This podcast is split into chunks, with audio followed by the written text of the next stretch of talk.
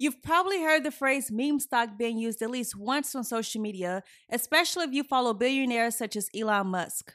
Hey, everybody, welcome to the Bill Young, Grow Wealthy podcast. My name is Walida Cherie. Today, I want to talk about should you invest in meme stocks? Without further ado, let's get into this.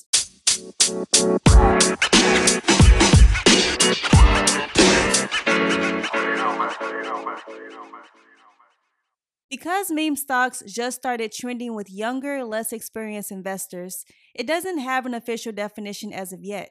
Here is a way one user describes what meme stocks are according to UrbanDictionary.com. Any publicly traded company stock that keeps going up and disregards the fundamentals, such as revenue and profits, when valuing the underlying company. In other words, a stock that is trending or going viral on social media has the ability to drive up the cost of a stock which could categorize it as a meme stock. Examples of meme stocks are GameStop, which is the stock that started the meme stocks era, which began earlier this year, where everyday people caused major hedge funds to have to shut down because they shorted the stock. Then we have Nokia, which has introduced a 5G standalone network in Australia, which is the first of its kind. Then we have AMC, which is one of the largest movie exhibition companies, which launched its AMC Investor Connect, which will allow them to have direct communication with their shareholders and offer incentives such as special screenings, etc.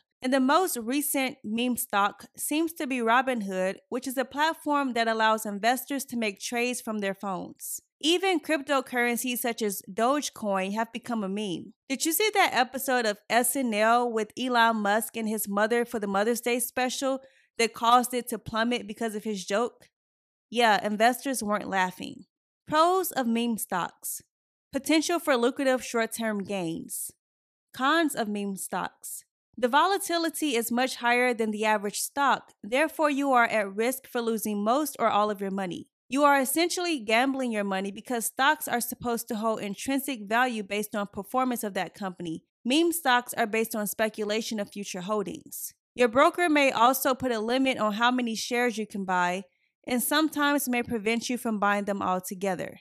If you are setting your ways and still want to purchase a meme stock, make sure you aren't investing money that you would mind losing. Find your broker that charges zero commissions to trade them Consult with a financial advisor to see if making this type of investment will fit your portfolio goals, and always do your own research and educate yourself. That's all I have for now. If you are new to the podcast, consider subscribing for more great content. Share this episode with a friend, and until next time, I will talk to you later. We'll be right back.